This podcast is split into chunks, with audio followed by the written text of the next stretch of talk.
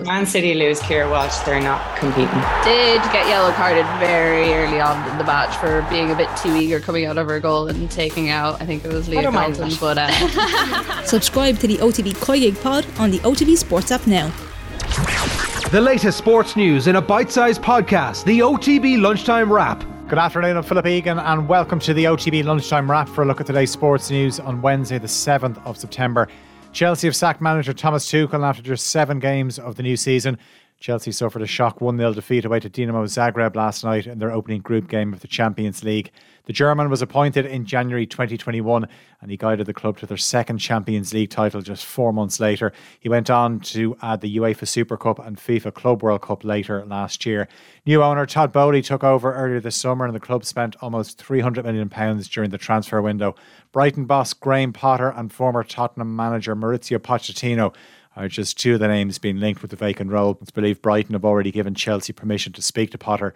Here's what Tuchel had to say after last night's defeat in Croatia. A lack of uh, determination, hunger, a lack of a lack of intensity, a lack of repetitive intensity, a lack of determination to win duels to actually do the things on, on the highest level, on the toughest level. Former Chelsea winger Pat Nevin told OTB Sports that recent performances were a concern. I covered the, the Dinamo Zagreb game last night for Chelsea TV, and my, my jaw was on the floor.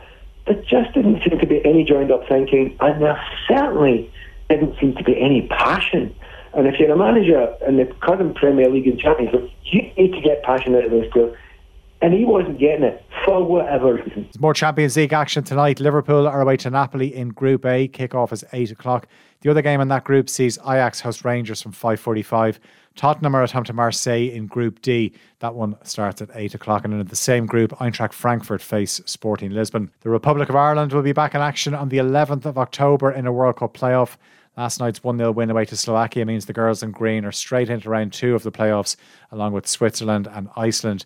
Austria, Belgium, Scotland, Portugal, Wales, and Bosnia Herzegovina are in round one. The draw will be made on Friday, and former Ireland captain Emma Byrne told OTBAM there's not much between the teams in the playoffs. I think we're very, very similar standard. Everybody in, in it's just such a hard one to call.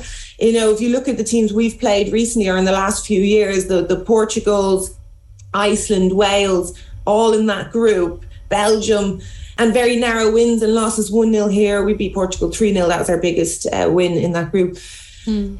extremely difficult to call. And yes, people can take um, take on Iceland and Austria. So I do feel hopeful yeah, we do need a bit of luck, and we need. It's about time we had a bit of good luck, isn't it? Former Manchester United midfielder Ryan Giggs is to face a retrial next year on domestic violence charges. A judge has ruled during a hearing earlier on at Manchester Crown Court. The new trial date was set for the 31st of July 2023. The decision to grant a retrial comes following a jury failing to reach verdicts last week after a four week Manchester Crown Court trial. All Ireland champions Kerry lead the way with 12 nominations for this year's Football All Stars. Beaten finalists Galway have eight nominations, Derry have seven, and Dublin have six. Kerry's David Clifford and Galway pair Shane Walsh and Cillian McDaid are on the shortlist for Player of the Year, while Derry's Ethan Doherty, Dublin's Lee Gannon, and Jack Glynn of Galway are in the running for the Young Player Award. And the semi final lineup at the US Open will be completed in New York tonight. Women's six seed Aryna Sabalenka plays former finalist Karolina Pliskova. That's followed by Rafa Nadal's conqueror Frances Tiafoe against Andrei Rublev. Women's top seed Iga Swiatek takes on Jessica Pegula, while men's third seed Carlos Alcaraz faces Jannik Sinner. We'll have more on these stories and the rest of the day's sports news and off the ball. As always, you can tune into Newstalk from 7 o'clock or listen on the OTB Sports. The latest sports news in a bite sized podcast, the OTB Lunchtime Wrap, available every weekday on the OTB Sports app.